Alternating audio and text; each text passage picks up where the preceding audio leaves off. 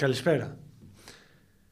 Σε αυτό το podcast μας δίνεται η ευκαιρία να έρθουμε σε επαφή με ένα ζήτημα το οποίο απασχολεί όχι μόνο την ανάπτυξη της χώρας στον οικονομικό τομέα, όπως θέλει να παρουσιάζει η κυβέρνηση, όχι μόνο τη δυνατότητα παροχής περισσότερων ευκαιριών, αλλά και την ίδια τη δομή μιας κοινωνίας. Την ίδια τη δομή η οποία χτίζεται από τους νέους, από τις νέες και τους νέους ανθρώπους στη χώρα μας και αφορά την πανεπιστημιακή τους εκπαίδευση.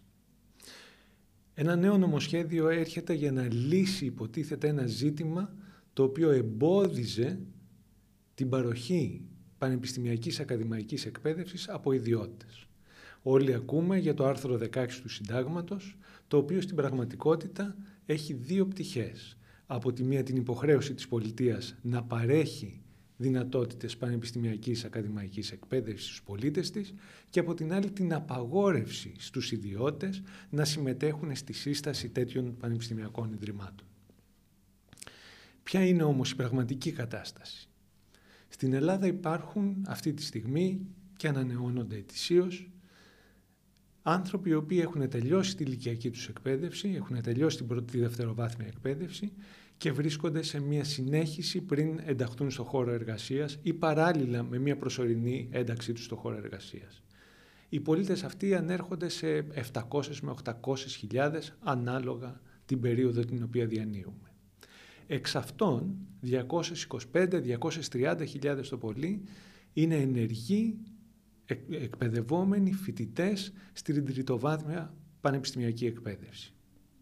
Γεωγραφικά αυτοί οι ενεργοί φοιτητές είναι σκορπισμένοι σε 22 κεντρικά ακαδημαϊκά ιδρύματα, 25 αν προσθέσουμε σε αυτά, σχολές ανώτερες ενός διαφορετικού ιδιάζοντος καθεστώτος, όπως οι τουριστικές ακαδημίες, η εκκλησιαστική ακαδημία, το ανοιχτό πανεπιστήμιο ή ακόμα και το Διεθνές Πανεπιστήμιο.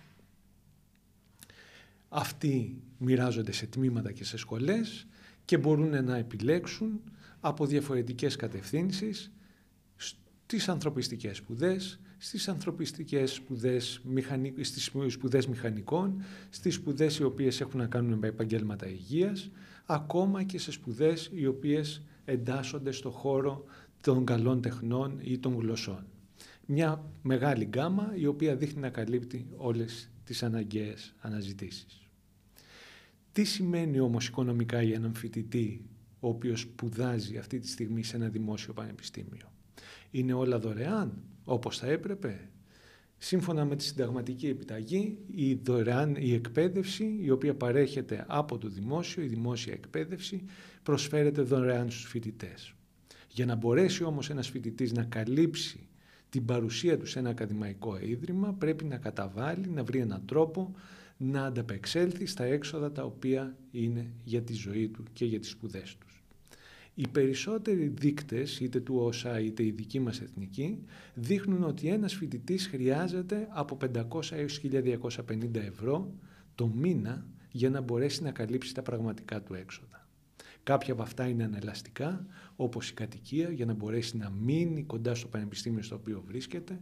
Κάποια είναι πιο ελαστικά, όπως το υλικό το οποίο χρησιμοποιεί για την πανεπιστημιακή τους σπουδή και κάποια δεν μπορούν παρά να καταβληθούν στο σύνολό τους.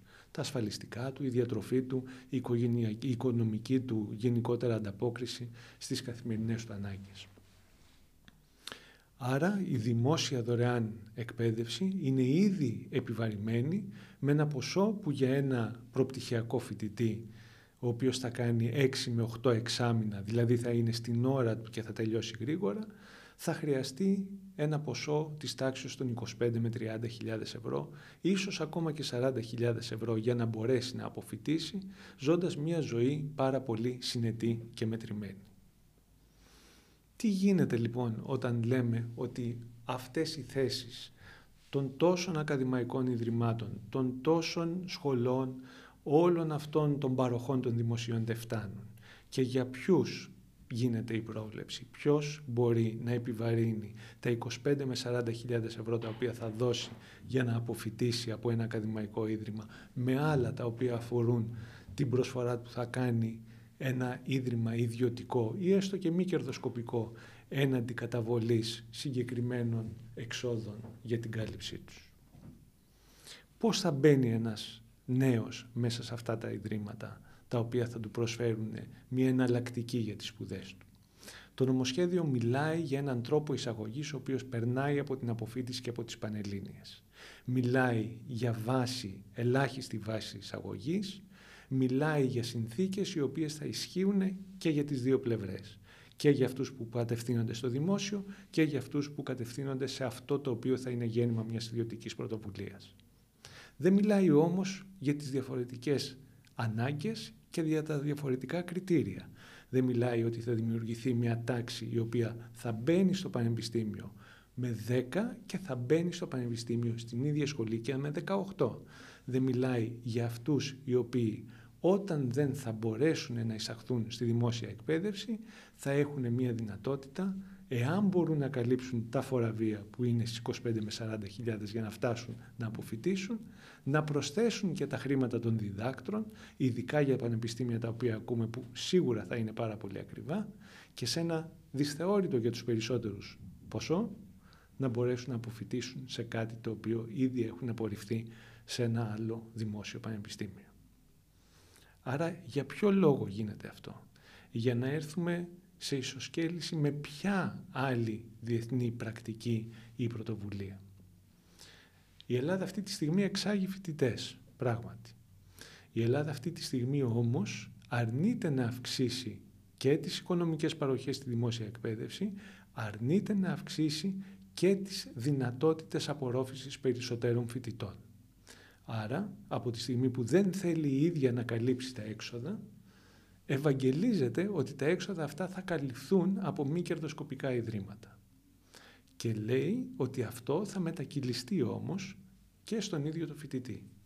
Άρα όλος ο σκοπός δεν είναι το πώς θα παρέχουμε ανώτατη εκπαιδευτική δραστηριότητα ακαδημαϊκού βεληνικούς από πάρα πολύ σωστά και αξιόπιστα ιδρύματα, είναι το πώς θα μειώσει τα κόστη τα οποία είναι υποχρεωμένη να καλύψει η ίδια κυβέρνηση από τον κρατικό προϋπολογισμό.